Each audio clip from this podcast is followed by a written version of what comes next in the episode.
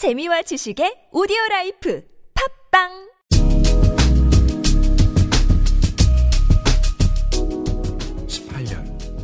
박정희 시대가 남긴 기억, 상처, 그리고 유산. 박근혜 정권은 자주 유신 독재에 비유된다.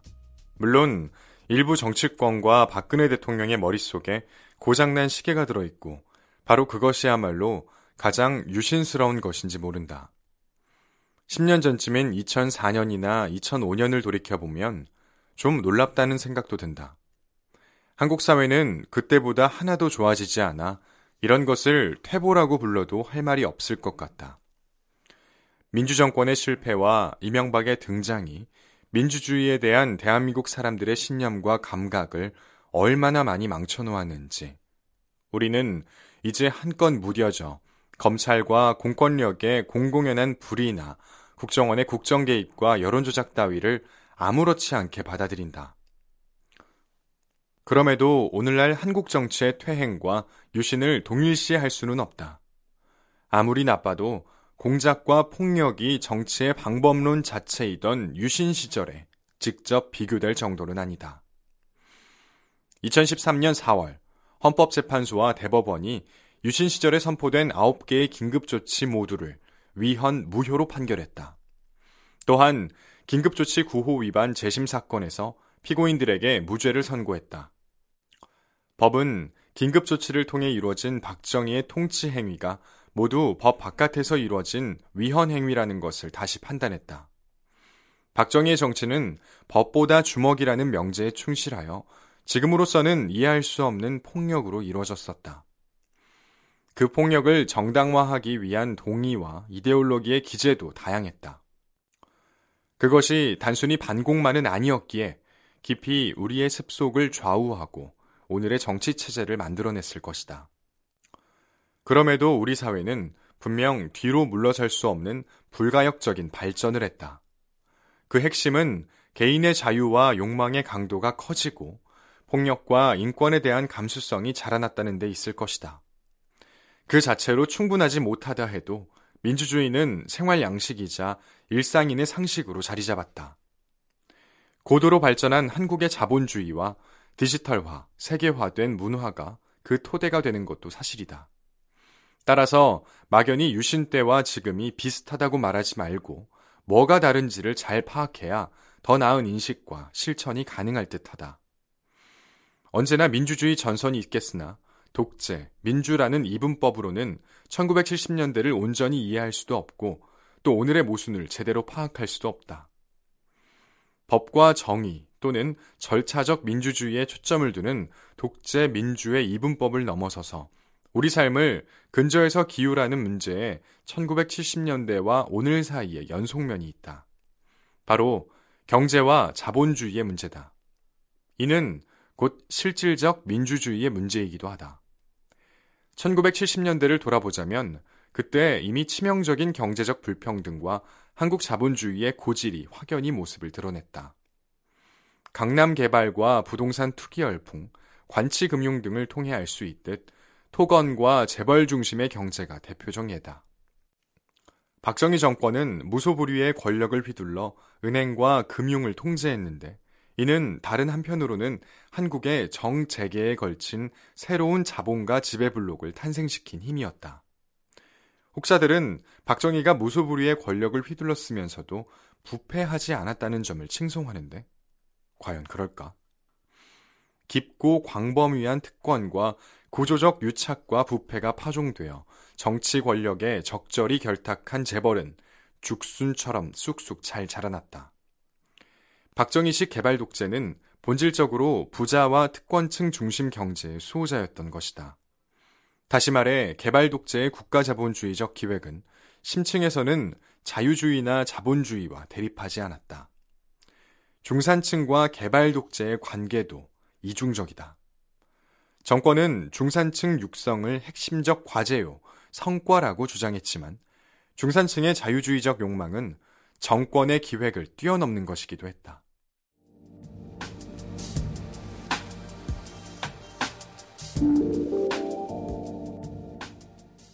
수직의 질서를 통한 박정희의 근대 체험은 화려한 성공을 거두었음이 분명했다.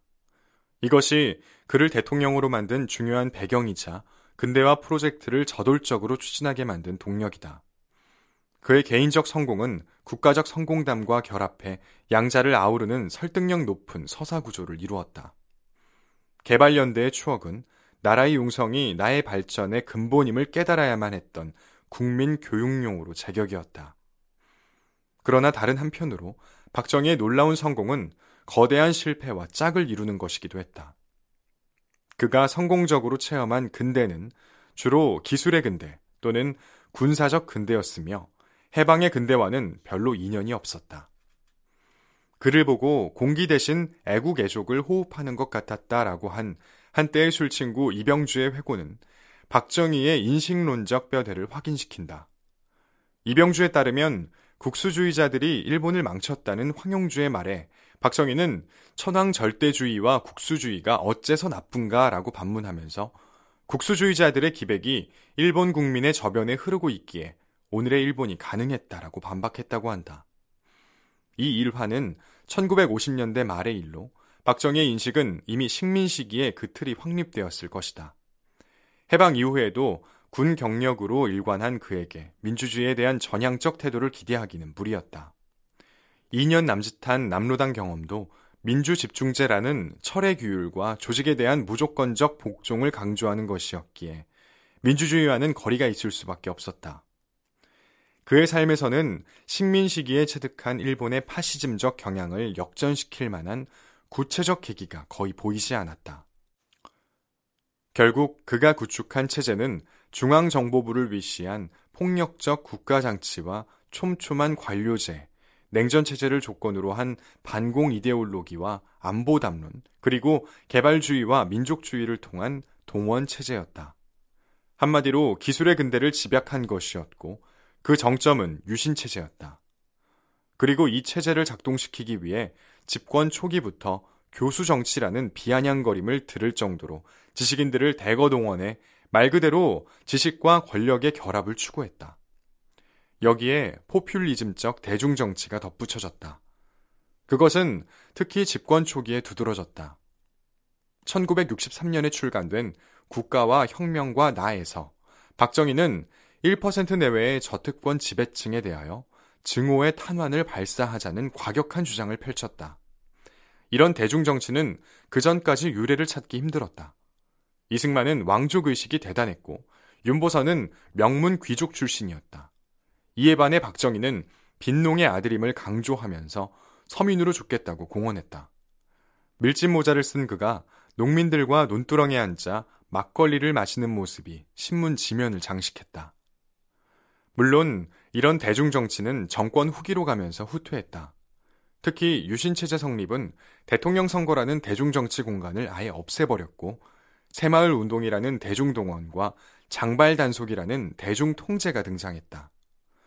대중정치의 실패는 스디슨 원한을 남겼다. 11.6 사건은 전혀 예기치 않은 방식으로 민주주의를 호출하는 계기가 되었다. 야수의 심정으로 유신의 심장을 쏘았다라고 한 김재규의 대의 명분은 다름 아닌 자유민주주의였다.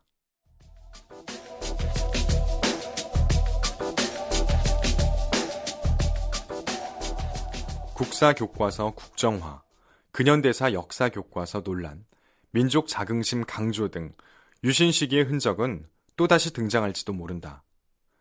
민주화 이후 현재까지의 역사 교육은 유신과 제5공화국 시기에 자민족 중심주의와 국사 위주의 역사 서술을 수정, 보완하는 과정이었다. 물론 교과서 문제는 비단 한국에 국한된 사항은 아니었다.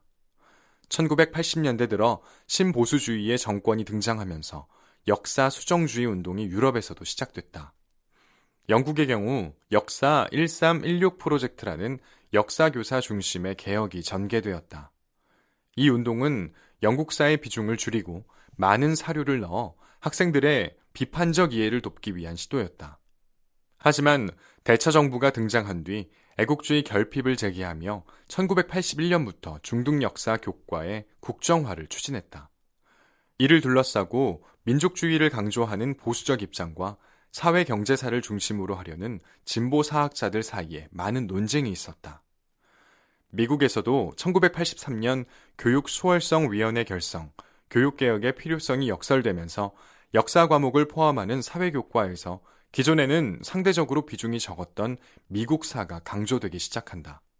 반면 노예무역, 제국주의, 외국에서의 제국주의적 정책 등에 관한 서술은 자학사관이라 비판받았으며 1994년에는 미국적 가치를 강조한 역사 표준서가 만들어지기도 했다. 하지만 미국과 영국의 경우에도 정치와 체제 유지를 위한 역사 교육의 프레임이 형성되긴 했으나 역사학계 내부의 논쟁을 거쳐 협상된 내용으로 수렴되었지 국민 정체성이라는 단일한 구도로 고착되진 않았다. 이런 맥락에서 보았을 때도 2015년 현재 필요한 것은 민족 사회 가친 한국적인 것을 강요하는 국민 만들기 교육이 아니다.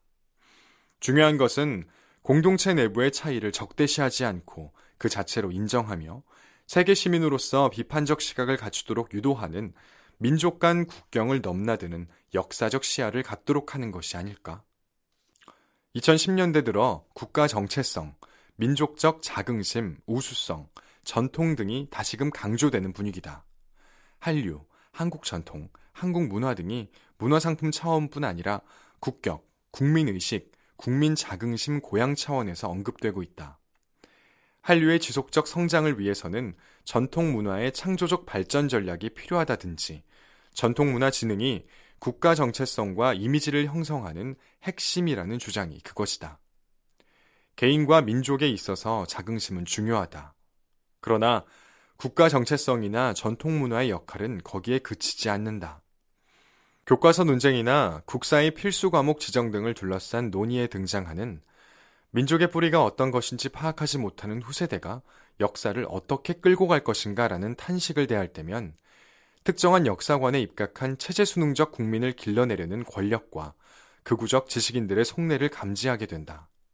이처럼 반복적으로 민족 자긍심, 국가 정체성 등이 소환되는 역사적 기원에는 1960년대 후반부터 본격화된 한국적인 것의 발명이 자리 잡고 있다.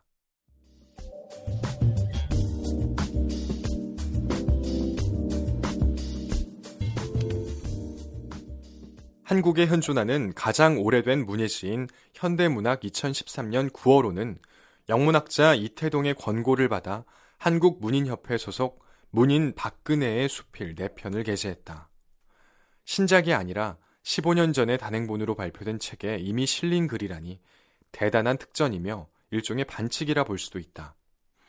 이를 변명하기 위해 현대문학 측은 편집 후기를 통해 절제된 언어로 사유하는 아름다움의 깊이를 보여주는 문인 한 개인을 넘어 한 나라의 대통령을 만날 수 있다는 것은 우리에게 더할 나위 없는 큰 기쁨이라고 썼다. 이 원고의 게재를 주선하고 비평문을 쓴 이태동 왈. 대통령의 수필이 우리들의 삶의 등불이 되는 아포리즘들이 가득한 어둠 속에서 은은히 빛나는 진주와도 같다라며 부조리한 삶의 현실과 죽음에 관한 인간의 궁극적인 문제의 코드를 탐색해서 읽어내는 인문학적인 지적 작업에 깊이 천착하고 있기 때문에 문학성 있는 울림으로 다가온단다. 그래서 만약 문단과 독자들이 그의 수필을 멀리 한다면 너무나 큰 손실이 아닐 수 없다라고 했다. 이런 언행 앞에서 대학에서 문학과 인문학을 가르쳐온 사람으로서 눈앞이 막막해진다. 혹 한국문인협회 소속 수필가 박근혜의 글이 정말 뛰어난 문학성을 갖고 있다 해도 그리하여 세계 수필계의 거두 몽테뉴와 베이컨의 전통을 잇고 있다 해도 진정한 학자나 평론가라면 저런 아부성 단어들을 늘어놓지 않을 것이다. 작품을 과대 해석한 것은 차치하고라도 비평이 견지해야 할 최소한의 객관성이나 비판 정신을 내버린 채 과장되고 상투적인 찬사만 가득하다. 그런데 가만히 생각해 보니 현대 문학이 한 일은 한국 문학사의 한 전통에 닿는 일이다. 왜냐하면 현대 한국 문학사가 그 무엇에서도 자유로운 개인의 꿈과 내면성을 추구한 자유주의적 전통이나 민족과 민중 따위의 코드로만 점철될 것처럼 오해들 하고 그러는데 그것은 일면적인 생각이기 때문이다. 기실 현대 한국문학사의 한 축은 처음부터 제국주의와 권력에 대한 협력과 애틋한 흠모로 꽉 차 있었다.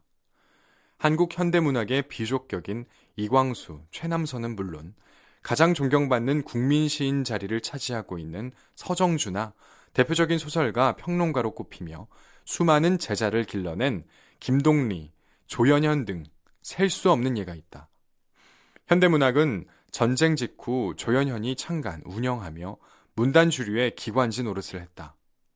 한국문인협회는 가장 크고 주류적인 문단의 가장 큰 권력기구이자 직능단체였다.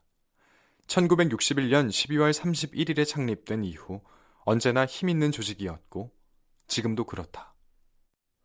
한국문인협회는 광역시 및 도 단위의 17개 지회에 시, 군, 구 단위의 168개 지부로 편성되어 전국적 조직망을 갖추고 있으며 시, 시조, 민요조시, 소설, 희곡, 평론, 수필, 청소년 문학, 아동 문학, 외국 문학 등 10개 분과의 본부 회원만 1만 2천여 명이다.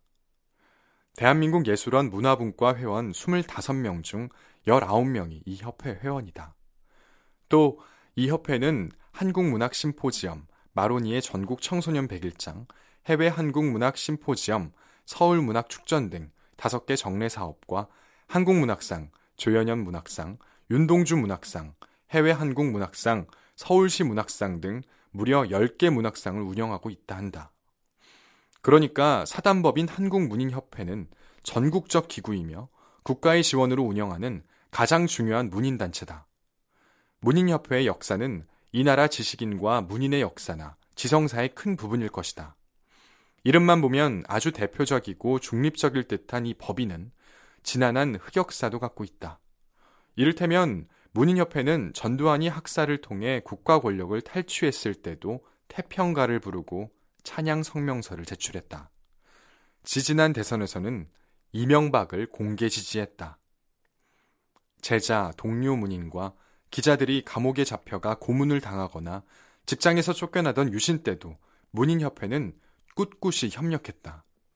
흔히 저항과 민족, 민중문학의 견지에서 유신시대 지식인과 문인의 상황을 조명한다.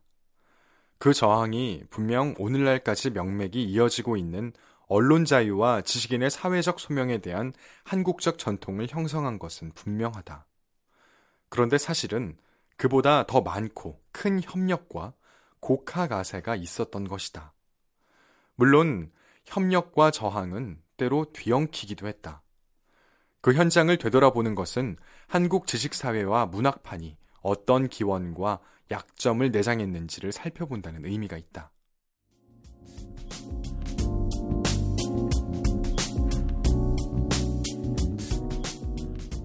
박정희와 그 체제가 점점 이성을 잃어갈 때 이처럼 새로운 대중지성과 민중주의의 지적이고 윤리적인 토대가 만들어졌다. 박정희의 포갑과 개발주의는 대중지성과 민중주의의 성장과 불균등하고 비대칭적인 변증법적 관계를 만들었던 것이다.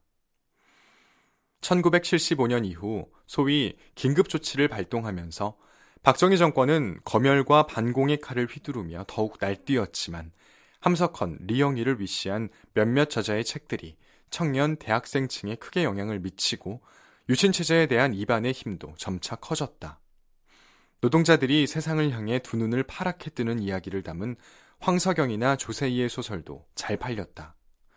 대학생들은 단지 쪽수만 늘어난 것이 아니라 한국 사회의 모순과 그 해결 방법에 대한 인식도 날카로워지고 있었던 것이다. 1970년대 후반에는 야학운동과 노동자들을 향한 지식인의 투신이 시작되었다.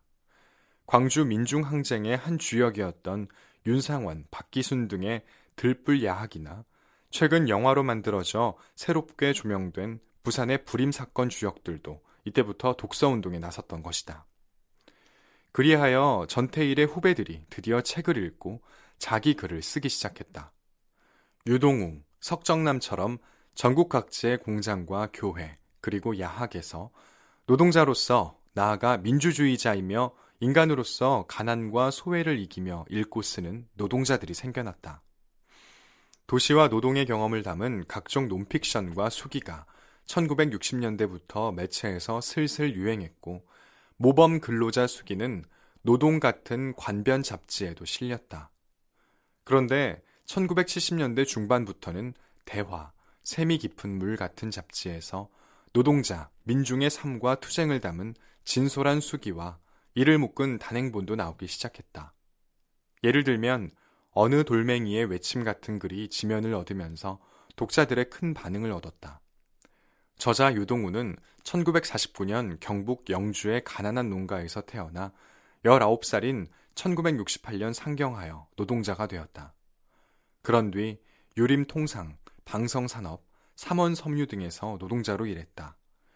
여기까지는 산업화 시대를 산 대한민국의 장사미사 누구나 겪었을 법한 평범한 스토리인데 이 젊은 노동자는 인권 유린과 임금 착취를 일삼는 회사와 마치 돌멩이처럼 맨몸으로 싸운다. 그 고단한 싸움의 과정에서 돌멩이는 한국 사회의 모순을 온몸으로 체험하게 된다. 또 그런 일을 겪고 수기를 쓴 여성 노동자도 있었다. 나중에 공장의 불빛이란 책으로도 묶인 이 글을 쓴 이는 동일방직 여성 노동자 석정남이었다. 문학소녀였던 그녀는 동일방직 사건을 겪었다. 이 사건은 1970년대 노동운동과 노사관계를 상징한다. 민주노조를 세우려는 여성 노동자들의 노력을 사용자와 공권력이 공공연히 무시하고 비열하고도 무자비한 탄압을 행하자 여성 노동자들이 알몸으로 저항했다. 이 싸움은 많은 것을 남겼다. 그렇게 처절하고 생생한 노동자들의 체험 수기는 한국 문학의 지평을 크게 넓힐 예정이었다. 황석영, 조세희, 윤홍길 등 1970년대 작가의 글쓰기는 그런 현장의 영향을 흡수하거나 상호작용한 것이었으니까 말이다. 또한 문학뿐 아니라 예술 전반의 새로운 지평과 진료가 되기도 했다.